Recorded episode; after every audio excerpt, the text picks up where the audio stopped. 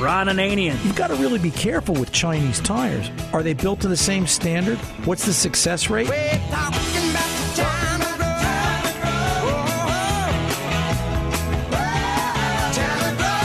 The Car Doctor. Dirt cheap is dirt cheap. You buy something cheap, you get what you buy. Welcome to the radio home of Ron Ananian, the Car Doctor. Since 1991, this is where car owners the world over turn to for their definitive opinion on automotive repair.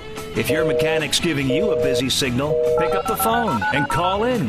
The garage doors are open. But I am here to take your calls at 855 560 9900. And now, here's Ronnie. Hey, welcome. Come on in. Sit down. Ron and the car doctor, at your service. Three bays all ready to go and wide open, ready to take care of your car and its problem here at 855 560 9900. The number again, 855 560 9900. 24 7, that number works. Sometimes it seems like that number works as hard as the car doctor, maybe harder. But that number is there all the time because you can call 855 560 9900. Leave a message if we're not on the air. We've got a messaging service attached to it. We will call you back and get you in queue for the next live show, which are Saturday afternoons, 2 to 4 p.m. And I say that because some of you obviously podcast this radio show and take it from different sources, streaming and other places, the internet, and, you know, different than a, a brick and mortar radio station. And you can call that 855 560 9900 number leave a message, or if you call during show hours, Saturdays 2 to 4 p.m. Eastern Time, East Coast of the United States, and uh, we can talk to you live here on air. How was your week? I don't know how my week was. It went by like, it was like, wow, look, it's Friday. Wow, look, it's Saturday. How did that happen? I was sitting at the deli yesterday, and I've got a lot of things to talk about, but I, I want to just bring this up real quick because I think Jimmy's right. I was at the deli yesterday morning in Franklin Lakes, where I go for the for the Friday morning ritual, and there was seven or eight of us, the usual group of, of, of mechanics and mechanic wannabes and just tired people in general. And my friend Dirty Jim was sitting there, and Jimmy said, "You don't talk about the road to nowhere anymore, do you?" And I looked at him and I said, "The road to?" He goes, "Yeah." You know, and I I had forgotten about the road to nowhere, and I had forgotten what that represented. And it sort of stuck in my brain for the last 24 hours because I think we all need a road to nowhere. I I I had forgotten what this concept was, and if you're new to this show and you don't know what it is, feeling stressed, aggravated, a lot going on. We got a big election coming up this week. Who knows where or what it's going to end up, how it's going to end up. I mean, good lord, they're talking things in the paper. I was reading in the news today that they're talking about people stocking up on survival food because of the election for fear of disruption to the commerce system. So this thing has all of you wound up really tight. Here's how you're going to survive. Maybe this is the road to nowhere, how to survive the election Tuesday. Tip Put down the cell phone, turn off the computer, gather up your family, and go get in the car. Go somewhere. Go take a ride. Go see the sights. Do nothing. Take an hour's ride to nowhere. Go somewhere for lunch. Make it a destination lunch or breakfast. We've still got half a weekend left, right? I remember them as, with my father as a kid. My father's trips to nowhere were called, we're going to Chuchistan, get in the car. I'm not sure where Chuchistan was, but I just know it was very far away. And I remember as a little kid, we never seemed to get there because I remember the conversation when my father would talk to my mother when they got home, and she'd go, Well, where'd you go? I went to get milk. Where was that? Chuchistan. She goes, Oh, that place again? And I, you know, you could tell that there was a sense of hostility. Of course, when you're seven years old, you kind of don't make that connection until you're older and you realize she's mad at him because he's out gallivanting around with the kids to Pennsylvania for milk on a Sunday morning, and you know. But it's it's it's that road to nowhere. I forgot how much I enjoy taking car trips. I forgot how much I enjoy cars, and maybe that's part of it in that sense. You know, that's why I like working on them because there is something about just getting in a car and taking a ride going nowhere. No cell phone, no news on, just talking to your family, just kind of, oh yeah, that was my kid's middle name in the back seat. Now I kind of remember who that is. I think I'm going to do that tomorrow. Actually, tomorrow, Tomorrow's supposed to be nice here in the uh, Northeast. I think tomorrow I'm going to take one of the last rides in the hot rod. It might be one of the first rides for the hot rod this season. I didn't get it out a whole lot. But I think I'm going to take a ride in the hot rod. I thought about this middle of the week. It would be a great Sunday to go take a ride and a cruise to nowhere and just kind of mind my P's and Q's in the afternoon and just kind of relax and unwind before Monday and it starts all over again. Because I know come Tuesday, whoever wins this election, whatever happens on Tuesday, I'll be glad I had Sunday and Monday before it of peace and quiet as much as I could make before the chaos and the you know what hits the fan. So maybe this wasn't so much of an automotive opening, but I just wanted to give you that piece of advice because listen, we're like family, you and I. We talk about cars each and every week. We we we we, we sit down, we have this conversation. How do we fix this? How do we fix that? This week I wanted to give you a tip on how to fix you. All right? And I encourage you to take it. And if you want to see something different, just take a trip to nowhere. Maybe it could even be at night. My kids tell me one of their greatest childhood memories, and this is this came up in the conversation two weeks ago. We were gathered around the table, and they're telling me, "Hey, how come? Do you remember when?" And they started talking about there's a local airport here called Teterboro, and you can go to Teterboro Airport, Teterboro, New Jersey, and sit at the end of the runway off to the side, or at least you could 15 years ago and we would go down there in what was then the family station wagon, and we would watch the airplanes take off, and they would laugh and giggle and jump around and you know bounce over the seats, and it was the it was the trip to Teterboro, the trip to nowhere that ended up at the airport, and it was kind of fun family stuff, and there was no computers, there was no media assaults, there was no yelling and screaming, no. Maybe that's what we all need to do: take trips to nowhere, and uh, they could be part of it. Yes, Tom, you have a comment, sir. Yeah, no, I was just going to say you can tell we're family here because you know the last time you took Tony and I for a drive, I remember you pulled over, turned around, and said, "Make me stop this car again." well, that's because you guys weren't wearing your seatbelts. we were wearing our car doctor shirts. Oh well. By the way, a, a tip of the wrench uh, today to uh, Dennis up on Facebook. He's down in Tennessee. He's a car doctor listener and I got the post this morning. He's wearing his Car Doctor T-shirt and posted it to Facebook. He's down in uh, Knoxville or Nashville or something. He's just enjoying ribs, and he says I had to show the locals who the king of cars is, and uh, you're my guy. So we appreciate that, Dennis, if you're out there listening today. But um, yeah, just some wild and crazy stuff. I want to talk to you about a couple of things this hour, and maybe next hour. The repair of the week this week was a real doozy. It was about a uh, 98 Jeep Wrangler with a high idle problem that you won't believe what the fix is. So we're going to talk about that. We've got some phone calls I see lined up in the queue. I want to talk about some of the things that went on in the shop this week. But right now, let's pull over and take the pause. When we come back, we can hit it hard and we'll crank the garage doors wide open. I'm Ron Ananian the Car Doctor. Don't go away. I'm coming back right after this. Welcome back. Ron Ananian the Car Doctor here. 855-560-9900 is the Car Doctor phone number. CarDoctorShow.com is the website along with podcast available for download and streaming. Tune in, iHeart, iTunes, all the good places, and uh, Google Patch as well. Let's get over and talk to Peter, Sunapee, New Hampshire, 2007 Subaru, and some issues here. Peter, welcome to the Car Doctor, sir. How can I help? Hey, Ron. Good to talk to you. Thank um, you got a 2007 Subaru Outback. Um, had the head gaskets done, of course, about 150,000 miles.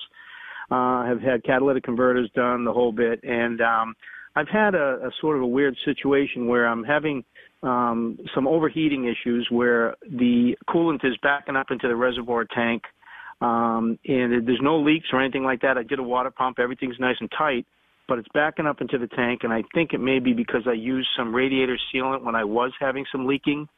And um, I, every periodically, I have to open up the radiator cap, put some some more coolant into the radiator, and it runs okay, and then it backs up again into the into the reservoir. Then it spills out over there. So I'm just I'm at a complete loss. Uh, I haven't done compression test on the cylinders to make sure that they're all okay, but the engine has good pep to it, so right. I don't think that there's anything there. Right. Are you are you consuming any coolant, Peter? Uh, it is consuming coolant, uh, but I think that's because it's spilling out when it fills that reservoir tank gotcha. to the top because it okay. really does get up high. Um, ha- did you happen to, or have you happened to replace the radiator cap at any point? I have not. No. Okay. Um, get your hands on. I'm going to give you a bulletin number. Uh, there's a bulletin okay. from Subaru 08-52-08. That's that's pretty common, and what that talks about is problems with the radiator cap itself They talk about the radiator cap pressure valve being stuck open, or, and here's the or, which is what jiggled my brain when you said you put coolant sealer in there, debris getting sucked up into the tank hose and causing a clog and affecting the cap as well.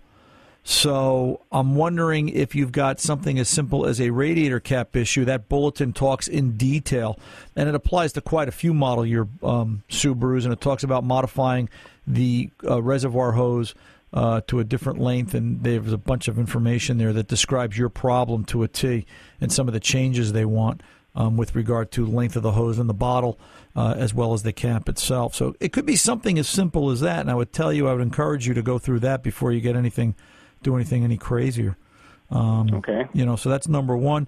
Obviously, you know, you want to make sure you get yourself a good radiator cap. Stant would be fine. Get out to stant.com. You'll read more about it. As a matter of fact, Stant has a good bunch of information about radiator cap. I never realized until about 10 days ago we were doing something in the shop and uh, we were looking at a, I believe it was a, um, a Chevy Malibu and we were looking at radi- and the radiator cap on that was giving us an issue. And I never really stopped to look at how Radiator caps are really complicated little critters. You think they're so simple, but they're not. And there's there's a lot of machining, and there's a lot of it's got to be the right tension spring and the right fabrication and manufacturing in order for it to work right. So um, just make sure if you put a radiator cap on it, you get a good one. Number one, number two. As long as I've got you on the phone, you're up there in New Hampshire. Um, are you aware of the probability, possibility of brake line recall on that vehicle? Uh, yes, I am. Okay. Uh, it's been off the road for about a year now because of this problem. I've been I've been thinking I'm going to take it all apart and see what I come up with because uh, right. I do have some cool air coming out of one side of my uh, of my heating vents. It's cooler than the other air. Right. I'm thinking maybe there's something there that's not allowing it to circulate all the way through. Well, and and listen, I'm not a fan of of, of sealers in the radi- in in the cooling systems on Subarus. For some reason, Subarus do not like cooling system sealer. Subaru makes, and let me let me let me modify that statement. Subaru makes a specific sealer that they want you to use. Uh, I, I can't get proof of it, but it sure looks like Bar's Leak. It sure smells like Bar's Leak, but it's in a private Subaru branded bottle, and it makes no reference to being Bar's Leak, the stuff that's been on the shelf for years and years and years. Um, mm-hmm. That that being said, um, they want you to use it in judicious amounts, and you know, not necessarily the whole bottle at each service. Whenever you, you know, whenever you change the coolant on a Subaru, they want a bottle of this to go in. So, mm-hmm. you know, depending upon what you used, yes, you may have created an issue. In which case, uh, probably the first thing I would do is just try doing a mild reverse flush on the heater core. You know, hook up. Um, you got access to a five gallon white bucket and two pieces of heater hose sure do. You know, and and you know, I made up one. I've used it in the shop for years, where I went to the hardware store, picked up a hose end, so I can put a direct coupling, you know, a, a garden hose into it, and just back flush the core into the bucket. And I back flush it into the bucket for two reasons. Number one, I like to dispose of the coolant properly. Number two, when I finally get it all clear and it's all water, the white bucket really makes it's amazing how how crud will stand out against the background of a white pail so that you'll really see, yeah, okay, look at the size of that. You know, that's pretty nasty. Mm-hmm. At least you know what you're trying to get out. Sure, sure. So, well, it sounds like sounds like great advice. Okay, Definitely, sir. Uh, that's my course of action. Yeah. Thanks, I appreciate it. If you need more, you know where to find me. Thank you, Peter. You Thank take you. Good care. Thanks for taking the call. Thank you. Bye bye. Let's go over and talk to JJ in New, ha- New Haven, Connecticut, and uh, must be Subaru Day here on the car yeah, doctor. My, your second call, Doctor Ron. Thanks and, for taking my call. And, and 07 Forester. What's going on here, JJ?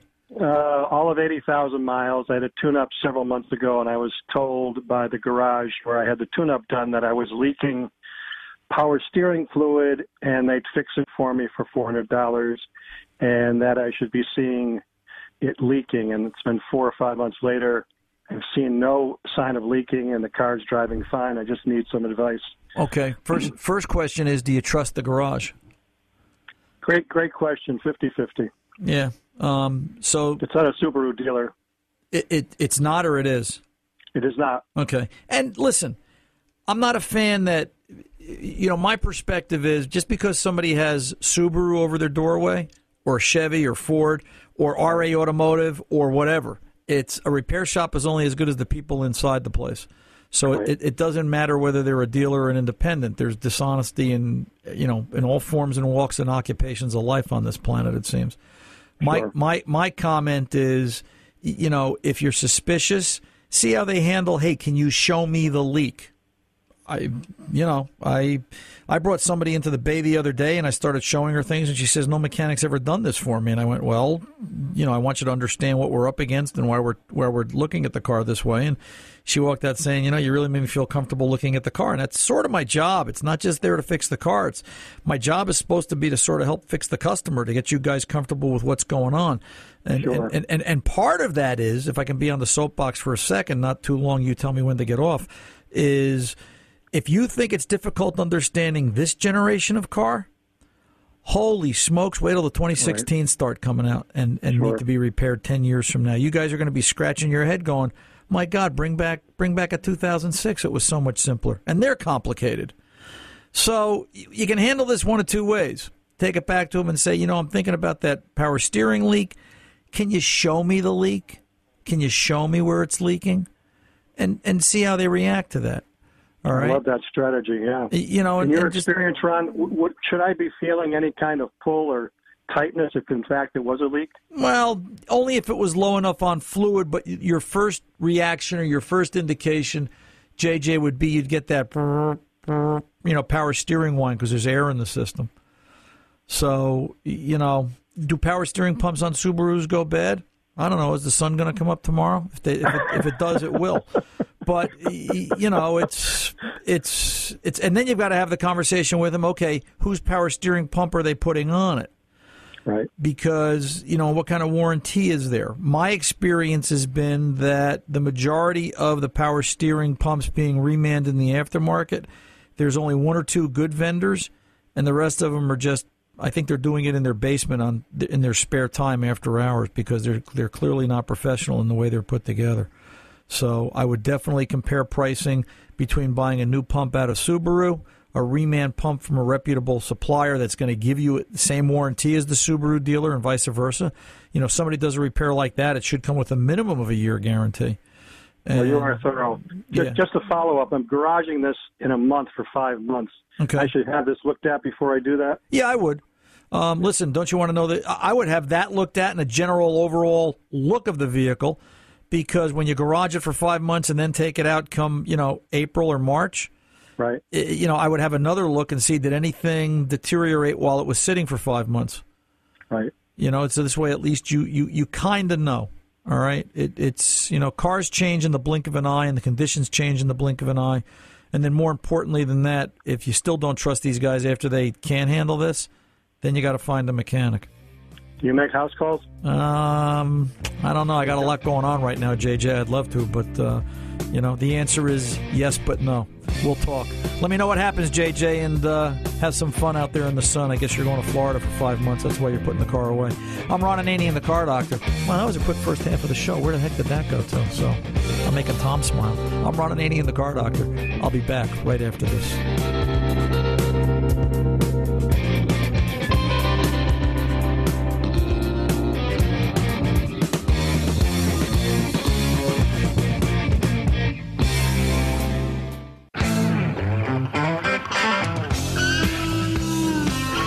Back. Ron Ananian, the Car Doctor, kind of rolling along this hour. By the way, um, what is it with Samsung? Right, we're talking about recalls over the last couple of weeks. Airbags, now cell phones explode. Now washing machines explode. Uh, You know, is is is are we just accepting of this? Are we just expecting everything to fail, and we just let these companies keep going on and on and on? How come this isn't like front page news? Everybody's rattling on about it. I remember 20 years ago when General Motors couldn't make a transmission to save their life. That's all we ever talked about. I, I, I don't know. I don't get it. Uh, you know, everybody seems to be making a, a crummy product, and everybody seems to be accepting of it. You know, it's uh, maybe the future is just going back to uh, juice can two strings. Boy, they didn't explode. So you know, it's maybe all this is hype just to keep us distracted from what's really going on. Let's get over and talk to Ed, Philadelphia, Pennsylvania. Ed, welcome to the Car Doctor. I'm just rambling a little bit today. How are you today, sir? What's going on? Hi, um, I'm doing doing well. Um, yeah, I have a uh, 1995 uh, Oldsmobile Cutlass Supreme SL 3.1 liter engine, um, and what's going on is uh, after driving it for a little while, uh, when I stop at a red traffic light idling, the car starts sputtering. It sounds kind of like reminds me of uh, one of those uh, Harley Davidson motorcycles. It goes bop bop bop bop bop bop, and my uh, tachometer meter meter it'll it'll it's on one, it'll start bouncing down, and then it finally it actually does stall. And then when I try to uh, immediately try to crank it back up, I, I get no, I get the uh, the red dash lights come on, the dash lights come on, but there's no crank at all. Um, but but interesting, interestingly, if I wait like uh, three minutes right there at the intersection, I turn the key and it cranks right up, really strong crank. Boom! It goes right off, and I'm on my way. Okay. Uh, and, and and then when I'm uh, then for the next few lights or whatever, I'm, I have to put it in neutral and give it gas. You know, when it starts sputtering, so it doesn't doesn't stall. That seems to help prevent the stalling. But then I'm you know I'm putting I'm throwing it neutral, giving it gas, and then coming off the uh, off the light and everything. But uh, so I'm I'm I'm perplexed with what's going on. Uh, belching any black smoke, Ed? No, no, it's that's that's fine. Um, I I have a theory that maybe it's uh, there's a um, insulation, plastic insulation over some wiring, may, maybe maybe gone, and it's grounding somewhere, shorting out. Well. somewhere. You know, before we, it, it almost, it, it almost sounds like you may have two problems. So let's let's talk about the no crank condition first. All right. Uh-huh. The no crank condition. This car should have Pass Lock 2. If you look at the ignition key, does it have a little black chip in the key? Definitely does. Yep. Okay, Yep. so that's Pass Lock 2. Pass Lock 2 was General Motors' idea that somebody would want to steal this car, which I guess when it was new, maybe it was something they wanted to steal. And they, they, they put an anti theft chip in there so that would keep the vehicle from cranking and put it into a no start condition um, if that if somebody you know tried to bypass the security system. So does the car have tilt wheel? Um, I, I don't think so. No tilt column? Let me, let me let me think about this. I actually I think it. I, I've never used it because I'm not Right. I think but it, it, uh, it okay, has yes, it, but you never it. use it. Right. It, it does have it. Yeah, Okay. it does have it because I yeah. what what what one of the ways we used to test to see if this was a pass lock problem and it's not completely accurate but it's a good side of the side of the road sort of test is take the tilt and the next time it goes into a no start no crank take the tilt and change the position of the column you know high low because what you're doing is you're flexing the wires and if the wires themselves inside the column have a connection or a fray or a looseness issue bouncing them around will change that and if while you're doing that it starts or it cranks that tells us we've got a problem up in the top of the column Okay. all right. If you were to go to the base of the steering column, there are two very thin, kind of like piano wire, white wires in a separate connector. All right. Those are the two wires leading up that the theft module reads the resistance of the key when you put it into the cylinder. So what happens is Ed comes along, puts his key in the ignition switch. There is a device in the ignition switch that allows it to transmit the resistance value of that chip down the wires to the theft module. The theft module goes, okay, it's Ed, and not somebody with a screwdriver trying to steal the car. And it then gives the okay signal to the PCM to allow it to crank and, and, and run the injectors. All right? Mm-hmm. So, you know, that's the first thing. A lot of people at this point in the game bypass that system, all right, simply by, and I think I can talk about this on air because I don't think anybody stealing a 95 olds is probably at the top of anybody's list at this point. But uh-huh. what, what they'll do is they they will take a resistance value reading off the key, take a digital voltometer, measure the chip. Each side of that chip has a little piece of metal sticking out of it. Put an ohm meter across the chip, and you'll get a resistance value go to the base of the column, unplug the connector there, go to Radio uh, Shack, get yourself a resistor, plug it into that harness. Mm, it'll think that it's got the right resistance all day long and start the car. All right, it'll require the key. It'll require the key still, but at least you bypass that module.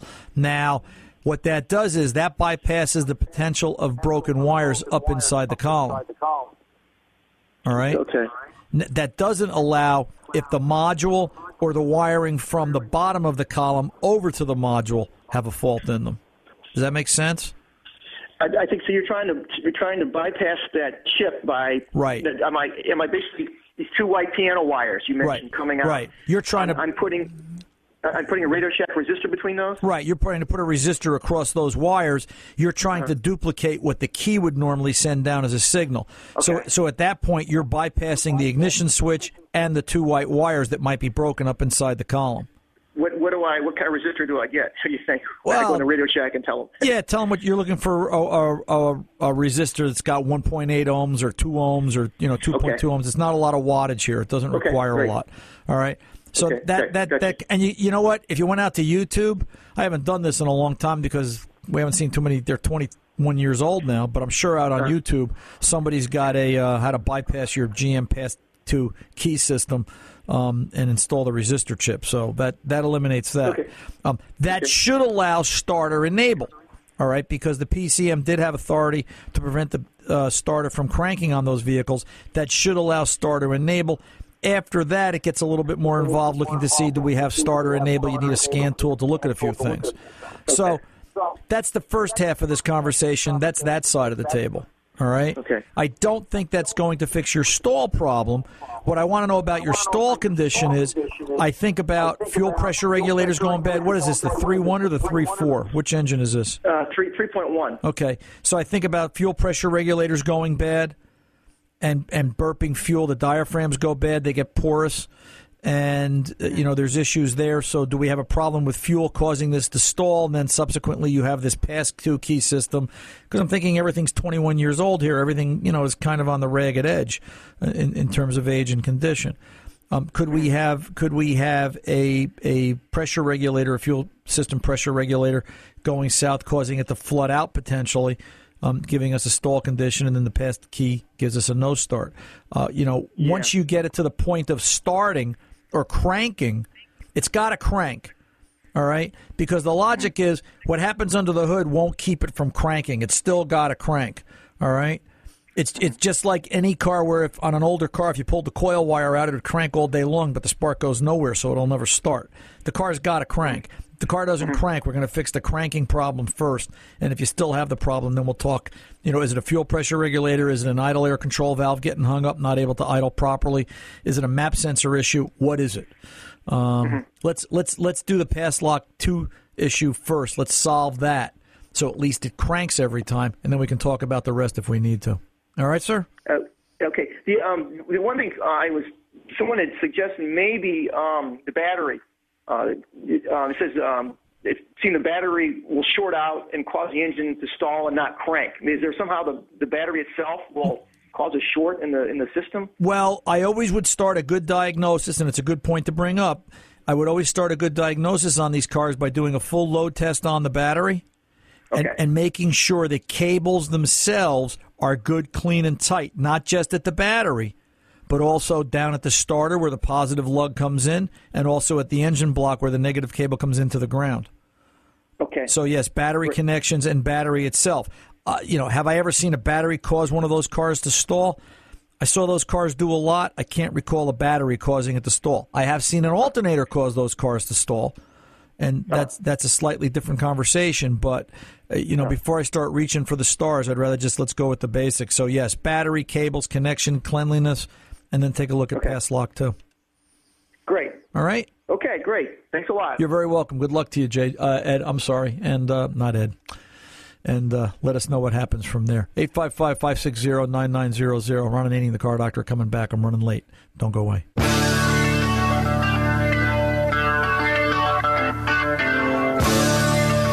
Welcome back. Ron Ananian, the car doctor. 855 560 9900 is the phone number. Let's go over and talk to Bill, Woodbridge, New Jersey. Some questions about a 2010 F 150. Bill, welcome to the car doctor, sir. How can I help? Hey, Ron, how you doing? Good. What's going Uh, on? First question is, uh, I was doing some research on replacing my air fil- filter, Okay. and they said that uh, K&N is K&N is supposedly preferable than a regular air filter. Are you familiar with them? Oh, sure, absolutely. I've got K and N's in in the majority of family vehicles. I'm trying to think. I don't think I have a vehicle that doesn't have a K and N filter in it. Um, oh, is that right? Okay. yeah, it said it said it would even improve your performance a little bit. Yeah, what what it does is what what K and N filters do is they help um, clean up the airflow. In a sense, it's it's it's it's a better made filter. It's a more evenly made filter in the sense of air passing through it, so there's less turbulence and it's it's smoother airflow. Think of water in a stream bed and, and how that reacts to pebbles and rocks, and it's less disruptions to flow, so it's smoother, it's more efficient, and uh, the, the you know the other the other win is that you'll no longer have an air filter to throw away. You'll be just cleaning it, you know, every Okay. how many miles and reusing it for the life of the vehicle. Second question. They they said something about oiling it too. I don't know if it's pre-oiled when you buy the original one, or do you oil it after you clean it? No, when you when you buy the original one, it does come pre-oiled. All right. And then, you know, you'll need a little, they call it an air filter or an air charger kit or a filter charger kit. Uh, then you purchase one of those. And then, you know, typically, again, how much you drive every 15, 20,000 miles. Sometimes we do them every 30,000 miles, but it's, you do have the option of cleaning it whenever you want. Okay, good. And uh, one other question. Sure. I have uh, a 2010 F-150 with a 5.4 liter. Right.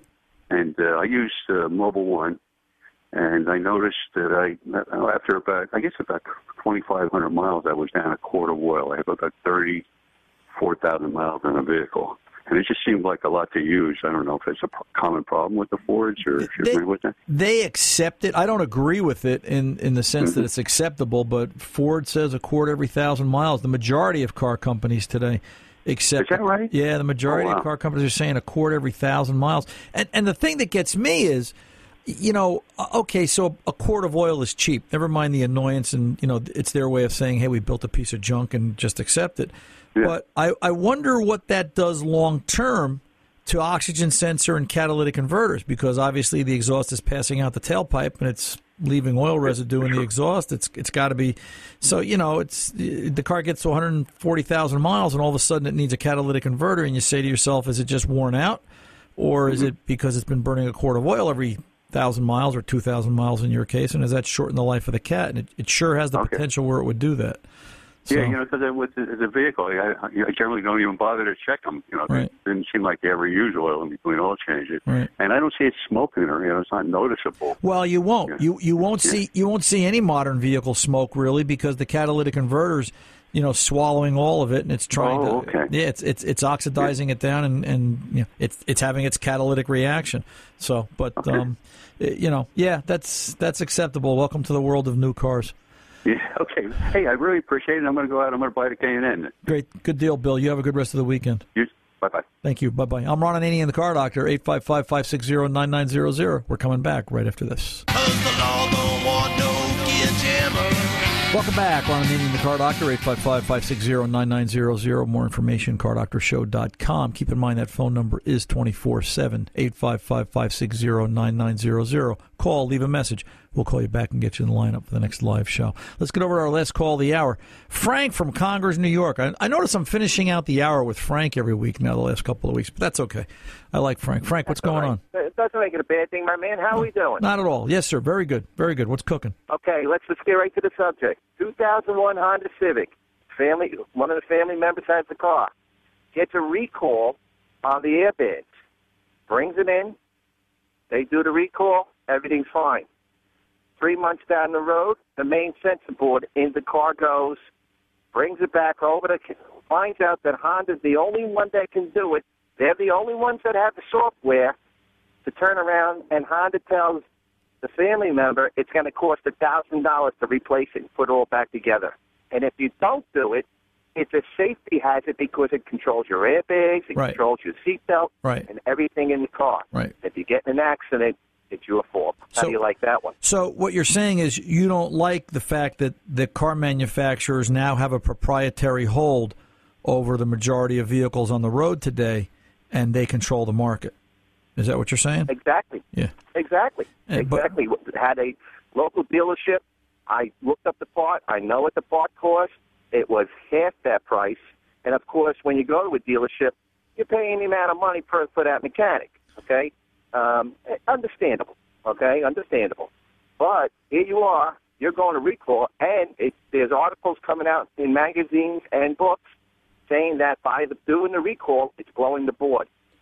They're saying it's not, and it's the customer's responsibility. We have a customer. 2001. At the, we have a customer at the shop. Dollars to do that? Nah, we have we have a customer at the shop with a 2002 Civic that went through the airbag recall, and she's been back to Honda three times because ever since, and I, I wonder what's going on here, and that explains some of it. That ever since now, she's they've been throwing seatbelts at the car, they've been throwing modules at the car. They're it seems like they've got a problem that nobody wants to talk about. Um, but yeah, valid points, Frank. Hey, listen, wait till you get to a 2016 car and there's 114 modules on board and dealers are the only ones that can handle it. And if we let the industry get away from us like it slowly is, that's going to be the future. And in a very short period of time, four or five years from now, yeah, dealers will be the only ones fixing cars. But Frank, listen, don't worry about it because the majority of people are only worried about what's on their cell phone, what they're looking at, and not necessarily about the car. I'm Ron Ananian, the Car Doctor. Till the next time, the mechanics aren't expensive; they're priceless. See ya.